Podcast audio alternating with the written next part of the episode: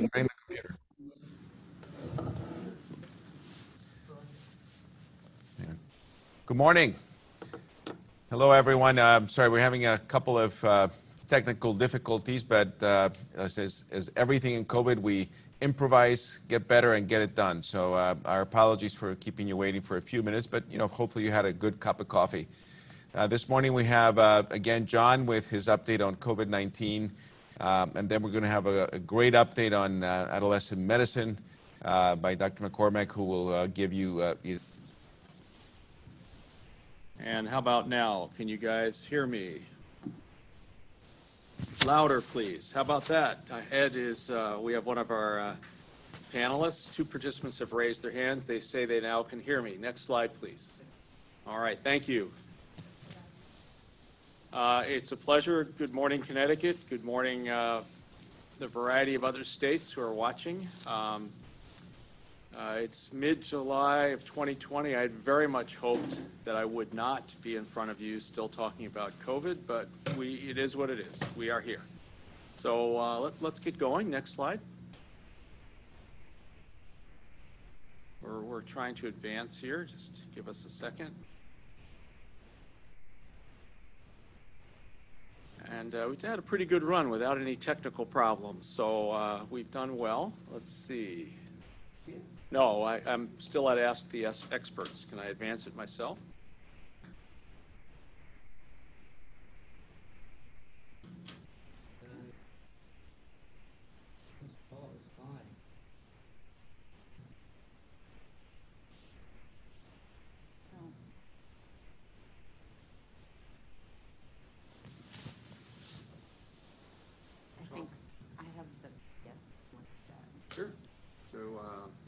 Is that, are they able to see that, however? Can I, you know what, Steve? Let me start sharing again. Do you want me to share? That might be the way to do it.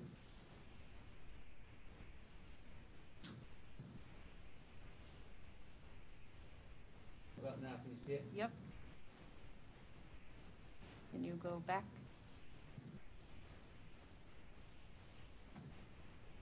Perfect. All right. Uh, I think we're on. Um, again, thank you for your patience this morning. Uh, we've had a good run with no technical problems, so we were due today. Um, the eye of the hurricane. Uh, we're still in the eye of the hurricane. Um, all of you know there is a very robust national resurgence of SARS-CoV-2 infections in almost every state. It's not where we would like to be. Let's be frank about it and not be in denial. we could be in a better place. The national response a national response that mimicked what Connecticut, Massachusetts, and other states have done um, could be used successfully in the rest of the country, and it would dramatically reduce COVID 19, and reopening would be possible. Um, we are in a bubble in New England right now of low case numbers and low deaths. Uh, it's a good place to be. But this virus does not obey state lines. It is not a member of a political party. It doesn't care. It runs on math and infectivity. And we can anticipate there will be imported cases to New England and increased community spread as we reopen our economy in this area. It is going to happen, I'm sorry to say. Next. Now, um, can you advance that? Didn't work for me. Sorry, up, oh, here we go. Oh, go back. Connecticut. We continue to be the best in the United States right now. Um, if you look at the top graph, those are the numbers of confirmed and probable COVID-19 patients. It's not zero, but it is low. And in more importantly, our COVID-19 associated deaths have gone down to single digits. So we worked hard to get here. Um, we are in good place. What we have done could be a national model for other states that are struggling right now. Next. This is the Connecticut Travel Advisory. I had to change it twice during the week. Um, I added it and then they, we added states because with the exception of the Middle Atlantic and New England and a couple of far west, upper Midwest states, um, the country is not doing well. These is a travel advisory uh, not to travel in Connecticut, and if you do travel to these states, to come back and self quarantine. Uh, you know, my advice, uh, you can look at this map. uh, my advice would be to travel local this summer. Uh, It is what it is. I wish I could say, uh, you you know, go wherever you want, but I don't think that would be good advice. So this is where the rest of the country is right now, and cases per 100,000, more than 10 cases per 100,000 in those states. Next.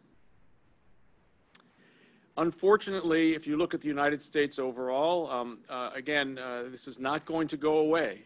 Uh, we are rocketing up in new cases. I wish I could have better news for you today, but I don't. So we're, we're having more new cases per day during the worst of the outbreak in April. And that is rocketing up with no sign of diminishing because the strategy to diminish this would be what was done in Connecticut, Massachusetts, and New England, and the other states that are in good shape. So unfortunately, uh, this is where we are. This is two weeks old, right? 14 day incubation period. So you know new cases is worse than this. This is two weeks ago. Next. Unfortunately, there, there, there was a lot of swirl saying, oh, you know, the virus has changed. We have a lot of new cases. Nobody's dying. It's all great. Well, the answer is that's not correct. There is a lag time of deaths. After the initial outbreak, there was the same lag time. We are now seeing increased deaths in the United States, and we can anticipate as ICUs fill up, as more and more people get sick or breaks into nursing homes, that we will have a lot more new reported deaths in the United States going forward. It is what it is. I wish I could tell you that's not going to happen, but it will. Next.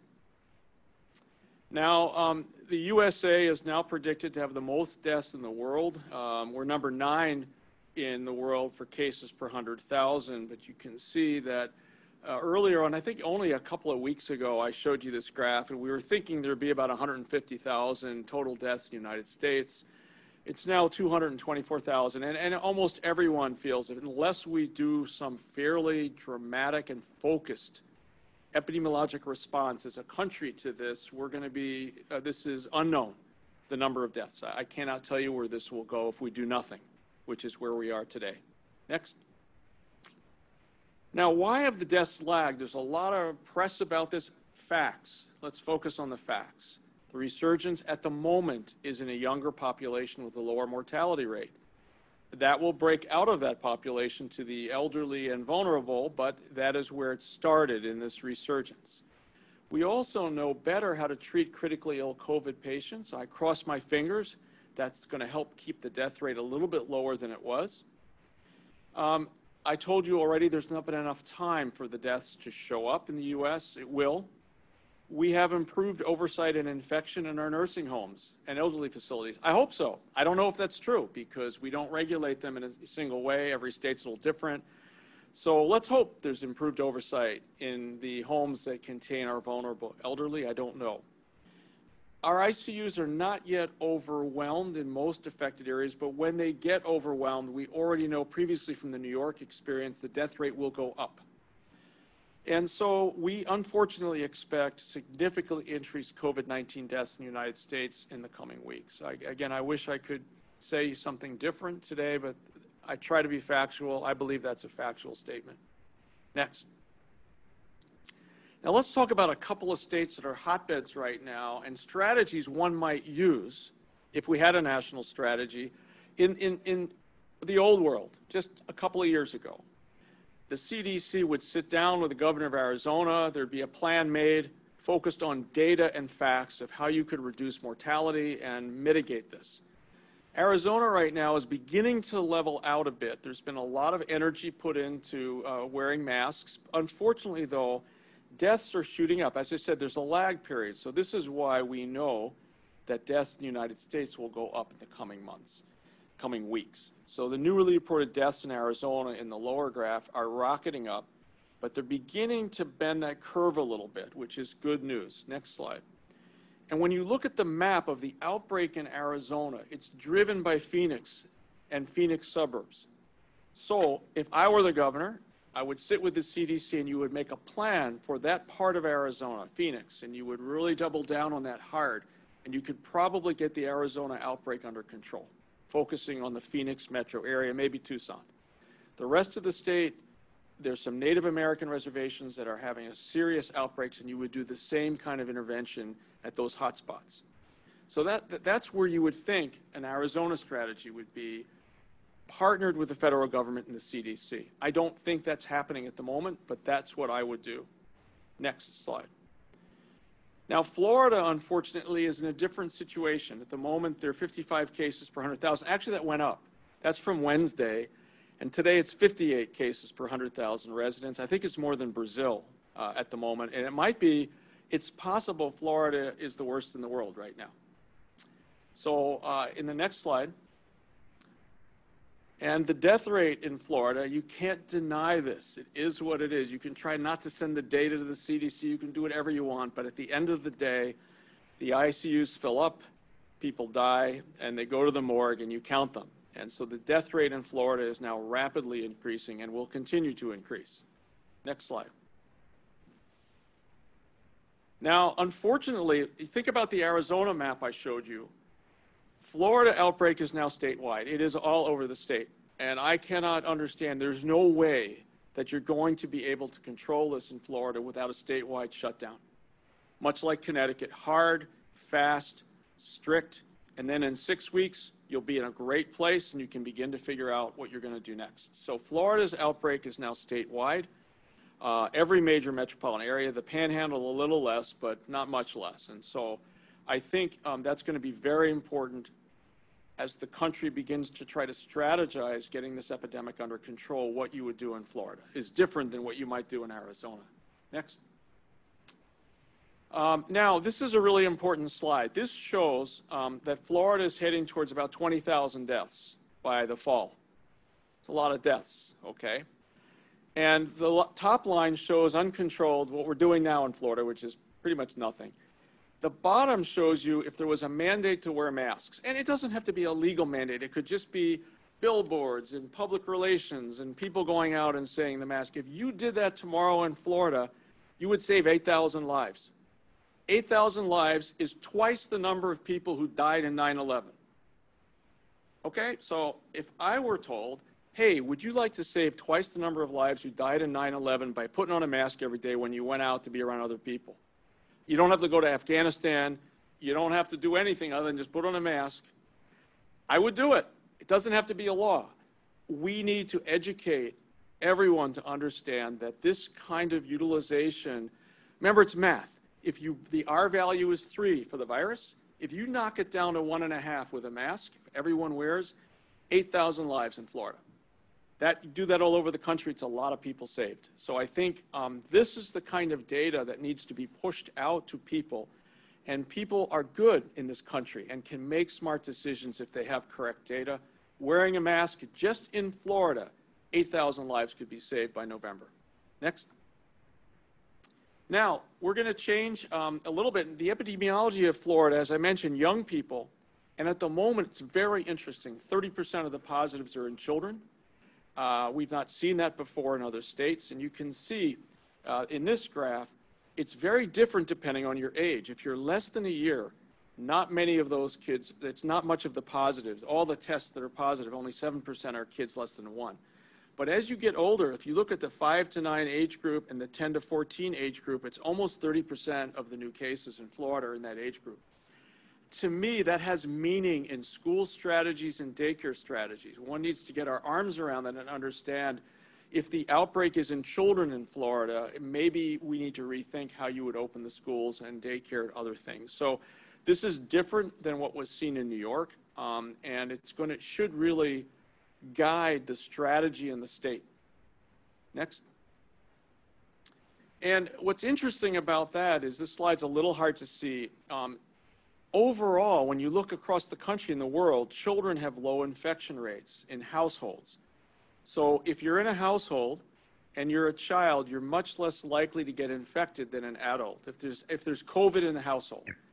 So think about that. If you're in the household, you're much less likely to get infected if you're a child. But in Florida, 30% of all tests are positive with children. What that's telling you is the intensity of household infection in Florida right now. There's just a lot of people infected, and it's spilled over into the pediatric age group. Next. Okay, I can see that, but uh, that where you want me to work off now? Fantastic. Okay. Now, new data that's come out, and this was sent to me by one of our participants out in the community why aren't we seeing congenital SARS-CoV-2? And um, I think this is a fascinating question. And in this study, again, this was sent to me by one of our pediatric participants. To me, hey, Dr. Schreiber, you got to see this paper. And he's right. This is a preprint. If you take placentas and you do molecular probes for ACE2 and other receptors that SARS-CoV-2 bind to, they don't express it. So the SARS-CoV-2 cannot bind to the placenta. That's the left clear graph. They're not expressing ACE2 receptor. Probably why the fetuses are not getting infected. And this is the good news of the day, which tells you that the pathogenesis, if this is correct, we're probably not going to see congenital SARS-CoV-2. And this is great news. And it's molecular based. Next. Maybe not. Ah, okay. Now, deep dive uh, vaccines. I told you every day, every week, we're going to do a vaccine uh, talk. The platforms, remember, DNA, RNA, we talked about last week. You can make an antigen and give that to people. We talked about, uh, we're going to talk about that today. So there are a variety of vaccine candidates, almost 100 vaccine candidates in clinical trials. The strategy, we've talked about adenovirus, which is a virus vector that has the DNA, uh, the uh, genetic material that codes for spike protein. We talked about the RNA vaccine, uh, which gets taken up by our cells, and we make our own spike protein antigen and make an antibody response to that. And then we're going to talk about purifying spike protein and using that as a vaccine. Next. Now, oh, uh, the RNA vaccine, I do have an update. We talked about it last week. Um, this is the Moderna vaccine. It was published in the New England Journal, and they show they gave it to 45 volunteers. And the far right down, they make antibody and they make neutralizing antibody. Now, I want us to be a little sober about this. This is 45 volunteers. Um, this needs to be given to thousands of people before we can know that it's got efficacy and safety. But it's a good start, and that vaccine is moving to the next phase of studies in humans. Next. But another strategy is the recombinant spike protein vaccines. In this strategy, you've cloned the material. We know what the material is that codes for the spike protein. You put it into yeast, and the yeast express gallons of spike protein, and you purify it, and you can make a vaccine based on purified spike protein. It's recombinant. Now, this strategy, next, has been used uh, a, a num- for years in the hepatitis B vaccine, and there are at least three, maybe more, clinical trials in progress using this strategy. Novavax, in the United States, uh, has a vaccine. There's a Chinese company in partnership with GlaxoSmithKline, and there's a uh, Australian vaccine. So this is a time-tested, uh, well-known uh, technique of making vaccines, and uh, this is moving forward. Next. Um, the advantages of a recombinant protein vaccine, we have a track record with it. Hepatitis B has been used in millions of doses. We know how to make this vaccine. They have good safety profiles and induce antibodies.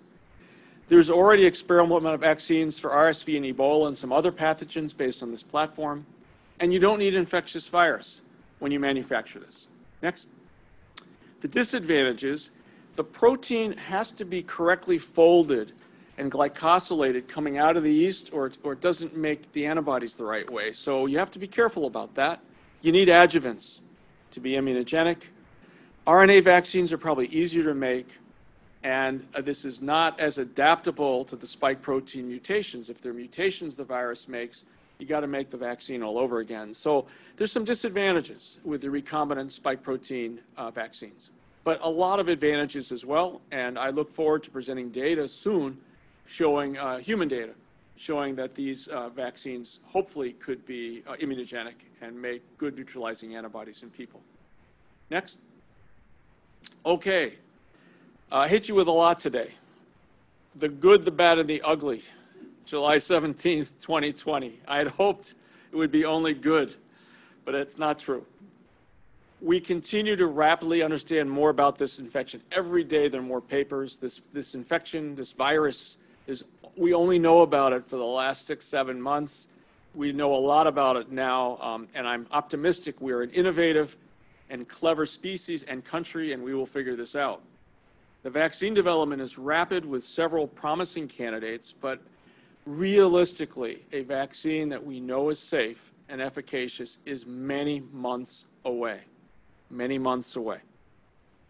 The American resurgence, due to a variable public health response, leads the world in new cases, and there is no end in sight in the United States currently.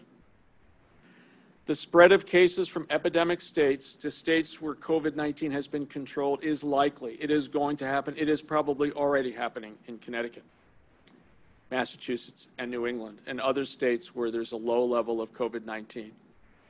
The politicization of this pandemic, in my opinion, has resulted in a much less effective governmental and citizen response, increasing the deaths and the economic disruption. Let's educate our citizens on the facts and the math and the data, and in my opinion, most citizens will make the right choice. But we need to actually do that education, and we need not to confuse people as we do it. So thank you for your time today. Um, it's been a little more intense than my usual talks because our, uh, our facts are changing. I look forward to seeing you next week, and then remember, in August, we're going to take a break. Uh, thank you, and uh, Dr. McCormack, you are on.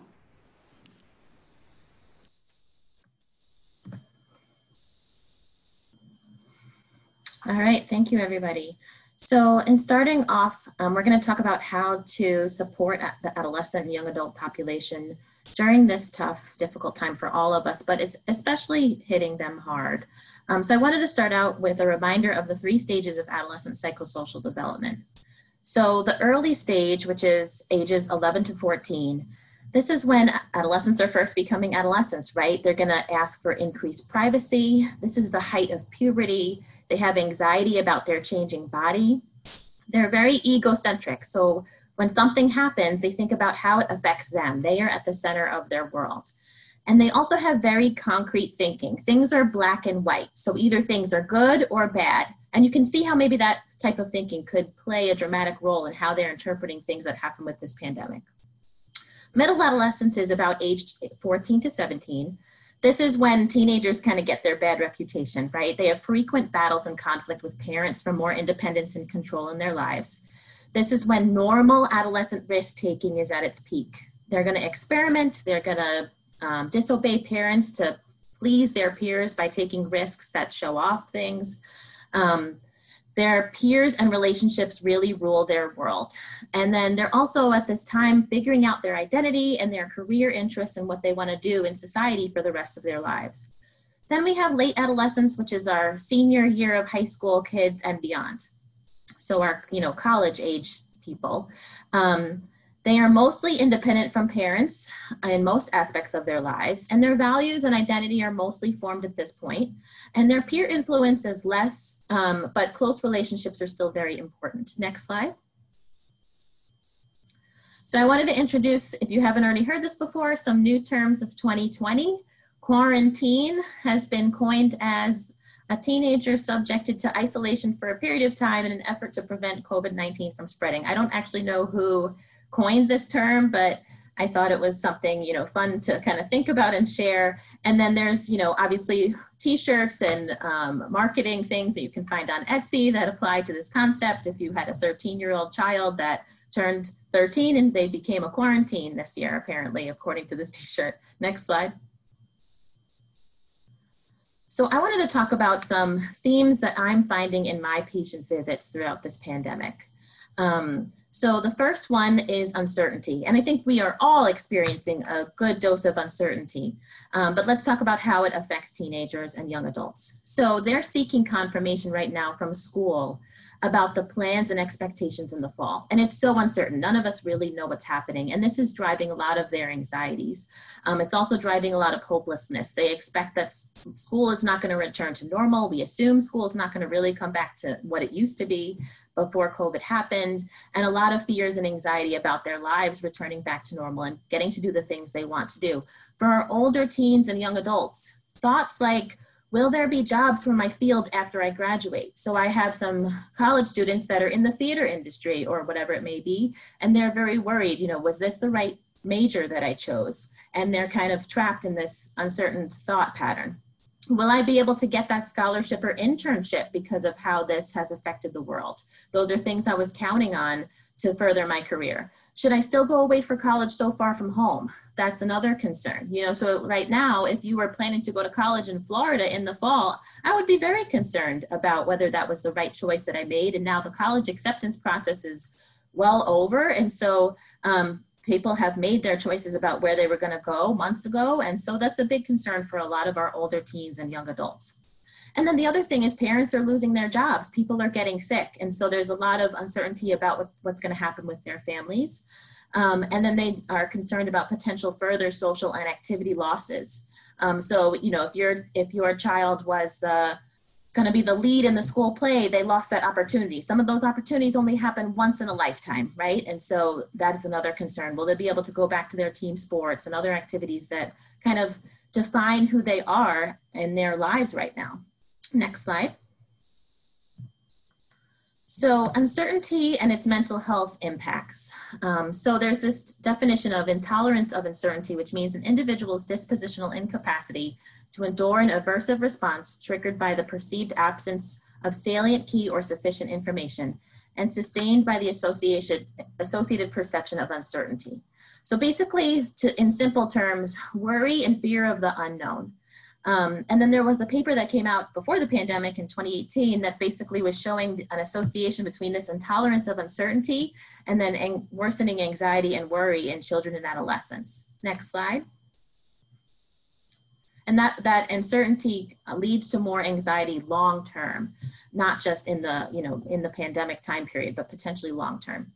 Uncertainty obviously fuels anxiety. If you think about it as pre-traumatic versus post-traumatic experience. So um, you know, there was a reference earlier to 9 11 and how many deaths there were. I was a teenager um, when 9 11 happened, and I remember it being a very scary time. And I think each generation growing up has had something. Um, but as adults, we've weathered worse storms, right? We've already been through our scary teenage years, and there's always been some sort of trauma somebody has experienced in life. And so we understand the ups and downs of life better than a teenager can right now because they haven't had an experience like that before. And I saw this um, description of thinking about it as pre traumatic versus something post traumatic, like how we reacted after something like 9 11. That was, you know, a big event happened. A lot of people died. It was very scary. And a lot of decisions we made after that were in reaction to that trauma. But this is more pre traumatic, right? They are worried about anticipating more of a surge, um, but we don't really know what's happening. And so some of that is just furthering the worry and anxiety because we really don't know what to anticipate. So I really like this quote that I took from an article from Your Teen magazine, which is an awesome resource I'm going to talk about later. This teenager said, It's like the beginning of a horror movie. I know things are going to be awful in a way I can't even picture. I don't know how to process that, where to put it in my brain so I can calm myself. Next slide. So some other themes, um, losses of normal activities and key milestones. I mentioned this earlier, but just to think about it, you know, from their perspective, some quotes from some other articles. I'm trying to deal with the fact that my high school career is over. Losing track and field, prom and graduation sucks. And there's no way to cope with it because I'm just never going to get to do those things. It feels like the last four years of hard work have been for nothing. Um, and then another quote, we want to do everything with many exclamation points, but we're holding out for the prom or graduation that may never come. We are mourning the memories we counted on. Mourning complicate, complicates our call to action. Next. Other themes I'm hearing are boredom. So I think, you know, a lot of boredom is, is one stepping stone to other concerning things that teens have described to me. So what they've basically described is that their idle minds, when they run out of things to do, stuck at home with their parents, is creating negative thoughts. So what I've kind of heard, some example kind of quotes from my visits, now that I have less to do, I'm thinking about, and then fill in the blank with any of the following. My weight or body image. Some of our patients with um, eating disorders or eating disorders have started to emerge more in this time because they have this idle thinking pattern and then they're able to see themselves more in the mirror or they see themselves on a virtual Zoom classroom all the time in their little video screen. Um, they have worsening depression symptoms or self harm that starts to creep up when their minds are not as active like they would have been during school normal circumstances, and anxiety. Um, and then starting to replace normal activities with unhealthy habits. So I've seen sports get canceled, right? And then these kids that maybe have a new focus on healthy eating, but it becomes disordered because they're like, well, I can't do all the workouts that I would normally do with my team. So I'm going to make sure I stay lean and stay fit and focus on my nutrition. And then it gets to an extreme. I've seen that happen a lot actually over the past couple months. The, on the flip side, binge eating because it's like boredom eating that goes to an extreme. And then other unhealthy things, coping with things like vaping and marijuana. Next slide. And then a lot of difficulties with virtual school. Now it's the summer, so this is not as an issue I'm hearing about so much. But I will say the majority of my patients that I spoke to about it did not like virtual school. Things that they told me, teachers just assigned more work, but with less help. Um, I couldn't look at a screen all day for school. Our school year ended with pass fail grades, so it was meaningless. You know, for our high achieving students, they care about things like that, right? I've heard a lot. I can't wait to go back to school in person next year. I've heard teenagers tell me that they want to skip through this summer and just go back to normal, which is shocking to think that a teenager would want to just blow away their summer and go back to school. Um, and then remember that with this, they've had perhaps loss of access to other school supports besides their teachers, right? Guidance counselors, social workers, their coaches, school psychologists, all of those support people play a big role in our adolescents' well being. One analysis found that in adolescents who used any mental health services um, in the past, in the number of years that they studied, 57% of them received some mental health services in a school-based setting. So think about them losing access to those resources. I think the schools had tried to adapt as well as they could. I actually heard from some of my patients that they were able to stay in touch with school psychologists that were providing um, mental health services, even from their virtual platform at home. And I think that's great, but I think not every school was able to adapt that way. Next slide. And then a couple of other themes I just want to point out. Some people, some of my patients have described they don't really like the telemedicine visits. Um, I think the majority of people do, but I've heard from some patients that particularly for behavioral health, when it switched from being in person with a therapist versus virtual, some teens are not a fan of that. And it's particularly because they have concern about their privacy or keeping their confidentiality at home, um, that they can't really be sure that somebody's not listening you know, outside their door when maybe their therapist would have had them in the office and a parent would be in the waiting room and there would be a white noise machine outside so that nobody heard anything. Um, and they also miss that in-person connection, which I think we all crave, right, as human beings. Next slide. And then um, we want to think about flattening the secondary curve. And I don't mean COVID resurgence, I mean a secondary curve of a wave of um, mental health needs worsening. So many have proposed that mental health conditions will increase during and after the pandemic in youth. Um, we don't really have data to support that fully just yet, but you know, um, I continue to try to read up on this and, and keep on the pulse of it because it affects my patient population so much. Um, some experts have even suggested for teens and young adults to be more spared from some of the recommendations to socially distance themselves. However, in the slide that you heard from our infectious disease expert just a few minutes ago, teens might be a potential, you know, community spread source if they're a big bulk of the infection, but they're, a, you know, infectious positives, but they're asymptomatic. So we can't necessarily think of it, you know, as one patient population versus another, getting the rights to socialize versus not. Um, now that things in Connecticut have reopened, we want to think about finding the right safe balance of some social normals, but also safe social distancing. Um, so, you know, I've had teens say, you know, my parents won't let me go out of the house and do anything, but maybe is it okay for them to keep a mask on, walk in the park six or so feet away on a hike from a friend? you know as every if everyone's wearing masks so that's that's a question that we have to think about to make sure that we have some normal patterns in our lives um, and remember that mood disorders are often first diagnosed in the adolescent age group under ordinary circumstances before the pandemic happened. So we're kind of all expecting this to continue to get worse for our teens. Next slide. So how, as pediatricians, can we guide parents in supporting their teens?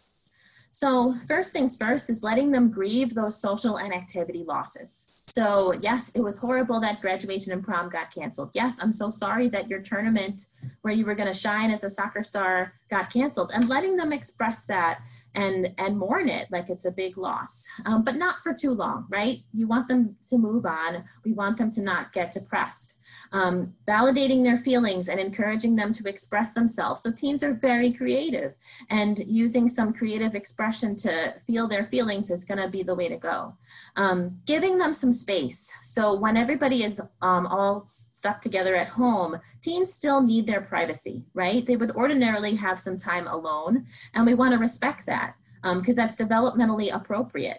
Um, but also, as a parent, you'd want to check in often and talk with them, especially even if you're not working from home. So it seems like it's probably easy for those working from home that you're physically there to check in. But if you're not working from home, if the parent's not working from home, they probably want to designate times throughout their day at work to check in on their teen because they know they're going to be home alone rather than having the supervision of school and the supports of school um, or camp or whatever it may be.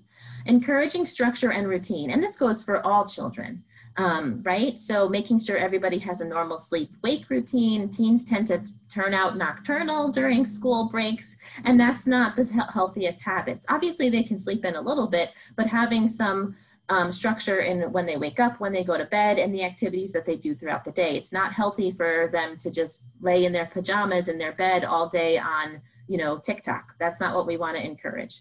Um, and then encouraging parents to have honest conversations about the pandemic and the risks that come with it. Um, setting limits on screen time, but not too much. Um, so we always want to set limits on screen time, right? But in this case, technology is their lifeline to their peers and supports. And that's really important right now if that's the only way they can connect their peers. Remember I said peers really rule their world and it's really important that they continue to have that, that support. Um, but keep news watching to a minimum so that it's not constant fear and anxiety. Um, assigning chores and teaching them new skills. This is a great time to have teenagers learn some household management, learning to cook, learning to repair, learning to garden. Those are things that are going to help them when they become more independent as adults anyway. Um, encouraging time outdoors and exercise if appropriate, and then making sure that parents are getting their own self-care. I've seen a lot of parents get fed up and they're like, I'm, I'm done, I can't handle this. And making sure that parents, as, as hard as that may be, to find time to self-care, that's another thing to emphasize. Next slide. And then how we as pediatricians can support teens at visits. So the number one thing is probably my first bullet is for us to talk less and for us to listen more. Um, I've done a lot of visits where the teen is just kind of venting and about how angry they are that you know whatever got canceled and then validating it. And and that's okay. You know sometimes we as pediatricians do more than just traditional medicine medicine right? Um, there's a lot of behavioral health stuff that we do and that's that's okay um, to use a little extra time to listen to a, a teen because that's how you're going to support them best. And then normalizing some of their anxiety and frustration right now right? It's normal to probably be somewhat anxious and feeling uncertainty about what's going on and appreciating that. Um, and then we as pediatricians have to decide you know what's a normal amount of anxiety and worry and what's beyond that and could be a developing disorder um, we still want to encourage health supervision visits, routine screening for things that teens should be screened for, and vaccines. Um, I will tell you, some teens are not following the rules. And this is, a, again, the risk health wise for them is, is low, and they know that with COVID. And they are still teens being teens. So I have diagnosed chlamydia a bunch of times in the past few months. I have given emergency birth control, Plan B, in the past few months. So teens are going to do what they're going to do. And as much as we want to encourage them to be safe and educate them, um, we also want to make sure we don't assume that they're not doing risky behaviors. And we want to address those things as we normally would during our adolescent well child visits. Um, supporting the continued connection to peers. So if you hear that, you know, parents decided to take away access to the internet and phone as a punishment, you know, maybe sometimes that's appropriate, but maybe thinking about is that the best choice of punishment right now, given that their peers are so important. Um, Realizing teens may not be following guidelines to social distance in other ways. I've heard teens tell me that they're sneaking out to share vape products or marijuana with their peers, and inhaling something back and forth that you share is probably like one of the biggest th- ways to, you know, spread COVID. So making sure that uh, ordinarily we wouldn't want them to vape or use marijuana or whatever it may be, but really emphasizing a further safety issue with that given the COVID pandemic. Um, trying to maintain some confidentiality if you're doing telehealth visits. So what I've been doing is just saying just like normal in person when I'm talking to a parent and a kid with a telehealth visit, I say just like normal in person, I would talk to your teen one-on-one. We're going to do that, you know, now that we're talking during um, your your visit while you're at home. So if you know the parent or teen can go to a separate room, and I can ask them some prep questions in private. Um, and no one has had a problem with that so far. Um, and the teen will like find a separate room and I'll be like, let me know when you're ready to talk privately. And they'll be like, okay, yeah. So actually I had sex last week and I had a question about it. And I'm like, okay, you know, so you want to make sure that we are there to support teens the way we ordinarily would. So making sure that you try to um, encourage confidentiality as part of your visit if you ordinarily would. Um, I would say if you only have one minute though in your visit um, left over, ask about mental health and suicidality. Um, I think that's going to be the biggest thing that we can do to help prevent negative outcomes in this patient population to screen for that. Um, and then educating parents on signs of severe depression or, or suicide, and if needed, providing resource for a mental health crisis. Next slide. Um, the other thing I wanted to point out is this pandemic has had a unique impact on some specific populations that are relevant to our patient population. Um, there was an article about the um, effects on the LGBTQ um, population saying that, you know, they're, they're facing some unique challenges. So perhaps loss of access to those helpful peer groups or other supportive resources, and they might be isolating at home with family members that are not supportive of their identity or or whatever it may be. Um, and this article, you know, emphasized the need for more virtual resources and supports specific to this patient population.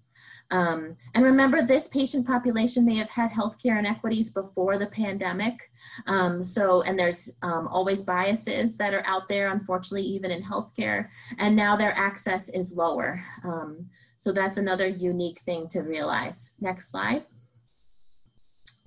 Um, so I just wanted to mention with our last few slides just some um, good resources for teens. I mentioned earlier this one, Your Teen Magazine. Um, this is um, a, a mix of different authors in here. Some of them are parents, some of them are psychologists, some of them are pediatricians. Um, and it, it's a really good resource. It's for free. You just have, to, if you Google it, you just have to put in your email and it'll get emailed to you in a virtual format. Um, they've had two issues so far that have po- focused specifically on helping teens during the pandemic, and I think it's it's a great resource to look at. Um, it's meant to be for parents, but I think as pediatricians, it has a lot of valuable content for us as well. Next slide. And then um, some other resources. So our my organization is the Society for Adolescent Health and Medicine as our national specialty organization. If you go to their website, they have a list of resources for parents and teens, and there's also ones for pediatricians specific on this patient population. Um, they have things about how to help teens cope, how to help parents um, parent teens during this pandemic, how to discuss social distancing with teens using the right language for them, um, mental health and addiction resources for those issues during specifically during the pandemic. Um, so that's a really good um, site to check out. So if you go to adolescenthealth.org, you can find those COVID specific resources. Next slide. Um, and then there's just some other ones. There was one published by UNICEF about for teenagers about how they can protect their mental health during COVID-19. Um, the World Health Organization also had one about um, a Q&A for adolescents and youth. So basically teens post questions and then there's an expert that responds and publishes the questions answer on the website specifically for youth. And then there was also this voicesofyouth.org campaign um, where teens can kind of blog or express themselves or send in art um, related to how they feel about COVID-19. And that's a, that's a pretty cool site as well. Um, next slide. And that, that's all that I have. So um, now I think we're ready for questions. Thank you. Thank you uh, very much, Jessica. Uh, as you can see, we have an incredible talent here at Connecticut Children's. Uh, uh, she's been here for a very short time, but uh, has made a tremendous impact. Uh, along with uh, Dr. Bennett, uh, the, adolescent team here at Connecticut Children's is just a, really, really excellent, top notch. So thank you. So we have uh, uh, we have 10 minutes for questions, a little bit shorter, and but we we were going to move forward. The first one is just a statement, and I'll echo that that you know we need to wear masks properly. Um, many people do not cover their noses, and so absolutely, you know that's something that needs to be done. So thank you for the reminder. John, this is for you. What are the co-infection rates with influenza that we know of? And they're asking specifically about South America, uh, where it's currently winter. Not, I haven't seen anything published, but I don't know if you. Yeah, I've not seen any data on that, and I'm not sure we know yet um, whether COVID-19 and influenza co-infections, uh, what that means, what it's like, how often it happens. So no data yet. Um, We may learn it ourselves in the coming months. I don't know how bad the flu will be this year. So I don't know the answer to that yet. Yeah, and and uh, you know some of the tests that we will be looking at, uh, in fact, will have dual uh, dual testing for influenza and COVID, and, and that's something that's coming down the pike. A question, uh, Jessica. This is for you, and it- it- this is from Dr. Zelneritis. Teens are not that much different from their adult role models who had bad priorities. So, so comment on the you know the role models from parents to their kids and you know what is the what is the role there for them I think that's a really hard thing. I mean, so if parents are not are in disbelief or not not looking at the factual evidence around COVID spread and the risks with it, I think it's really hard to um, expect the teenagers to to follow a different pattern. But again, we as pediatricians need to be factual and talk about this in our patient visits. Um, so I would encourage everybody to just to do that and and talk to the teens about it. great thank you uh, john uh, question about uh, this new breathalyzer test for covid uh, which i think i've seen a, a couple of things come out uh, well they i think they what they do is they measure metabolites from uh, covid any comment on this breathalyzer I probably wouldn't use it at the moment until we see good data showing its sensitivity and specificity. I do think we have really good data for the PCR showing it's highly sensitive and specific. Some of the ELISA data are, are better now. It's not as sensitive as the PCR, but it's reliable if it's positive. So right now, those PCR first, ELISA maybe for a larger outbreak uh, measurement and control, but the breathalyzer right now, I probably um, would be skeptical until we see good data. It's, Jess, this would be for you. Uh, so, you're, you you know, you've, you've said that it's important for adolescents to get back to, from a, from a mental health uh, perspective, back into their routines. Uh, but schools may not open, and, and uh, so it's kind of a dual question. One is, does John think we should open the schools? That's a loaded question. I think I know what he wants to say. Uh, and then Jessica, but uh, so, you know, if, if schools do open, any recommendations for safety for those kids? And if, and if schools do not open, how do you begin to deal with the adolescents and with that stressor? So I would say that if schools do open, I mean, I would hope that every school has a safety plan in place with social distancing and requiring masking, hand sanitizer frequently throughout the day. Um, you know, that's more of a probably a public health related question, but um, emphasizing again to teens that the risk is there and they they need to be diligent just like anybody else about masking and all of those things. If schools don't reopen, I mean, I think there's talk about them having some partial virtual, partial in person with different classroom spacing and things like that. So, whatever it is, it's not going to be normal. And I think being realistic about that with teens, um, but thinking about how to make the best of it. I think in the spring, when everybody kind of just got pulled out of school, teachers and schools didn't have uh, the technology or, or the time to really come up with the best plan to nurture learning in that setting. But now that they're having a lot more time. So I think whatever it is in the fall, even if it's not in person, it's still going to be better. Um, but whatever it is, we have to try to support that structure and routine um, to make the learning experience and the social experience as normal as it can possibly be. So, so to help with their learning and development. So, John, should schools open? You know, I would answer that, um, it depends.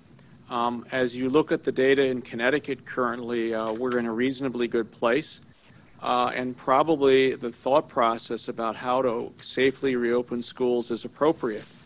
I look at some other states, look at Florida, where 30% of the new cases are in children right now. I, I just can't imagine, knowing the community spread you have in that state, how you would reopen schools safely and not bring the disease back home to parents and grandparents and others. So I think it depends on uh, how the epidemic has been controlled in New England and Connecticut right now. I think it's a good discussion to have. And uh, to your point, uh, how do we do it safely uh, in a way that reduces and mitigates risk? So that discussion I know is going on in Connecticut. It's probably appropriate. Uh, I'm not so sure it's appropriate in states with enormous community spread now. Thank you, John. There- For you as well, there are a couple of questions, uh, one from Dr. Altman, one from Larry Scherzer about antibodies. Um, I read a couple of reports this, this week where the, uh, with mild cases in particular, the antibody response doesn't seem to be long-lasting, at least in serum. Any comments on that?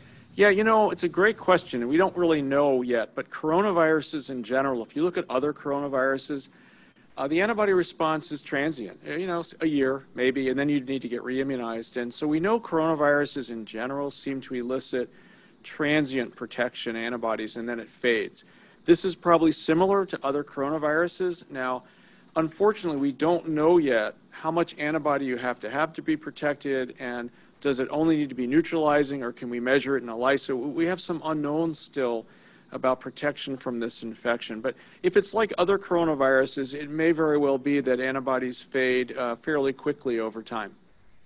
Just to sort of an add to that, uh, in, in a study that we're currently doing, you're part of it, uh, with the Jackson Labs, we, we now have data from, from an- several kids, especially younger kids, and they seem to develop tenfold higher antibodies than adults. And so there is some, which is not unlike uh, other diseases, like even vaccination with HPV, we saw higher antibody responses. So any comments on that in terms of pediatric responses, which are different from adults? Yeah, I mean, it's a good question. If you saw one of those tables I showed you, um, not the one about Florida, the one showing if you have an infection in the household, how likely are children going to express that infection? In the younger age groups, it was very low. And clearly, there's something about the immune response to coronaviruses in that age group that we don't fully understand and is probably more robust than older kids and adults. So it's a great question, Juan, and one which also might help guide our school policies. Uh, you know, it may turn out that younger kids in, in early preschool and elementary school are, are safer to go back to school than teenagers. I mean, I don't know the answer yet, and the immune response to this virus is still a learning phase for us. and we're currently studying this. Uh, from Carrie Strime, uh, it- interesting question about the types of gloves that we use. And uh, she, she says some school nurses are nervous about being able to get nitrile gloves. They want to know if vinyl is okay.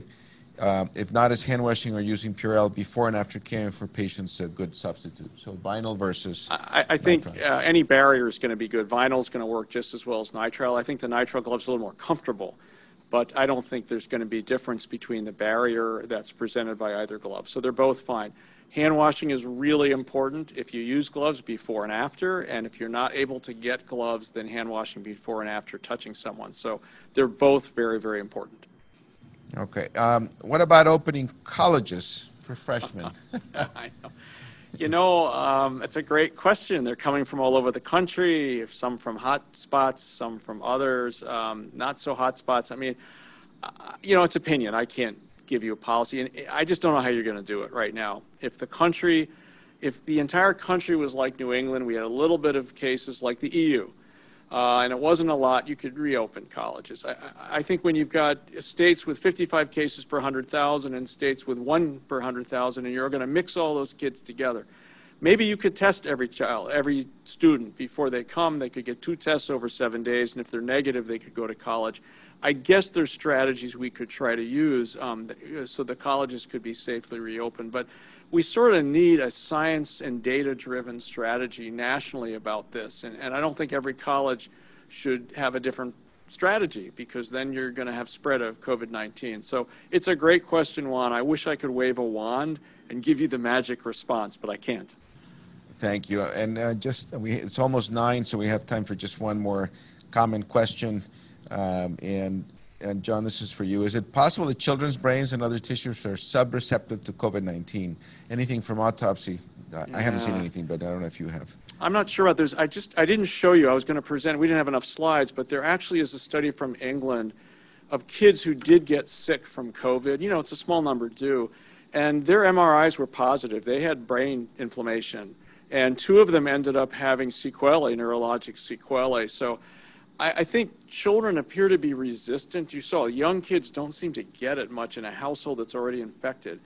But if they do, um, I don't think their brains are immune. And as I said, I'll, I'll show that next week. I'll show you that study where, unfortunately, there were some UK children who had brain uh, inflammation uh, post COVID that was quite significant. It's a good question.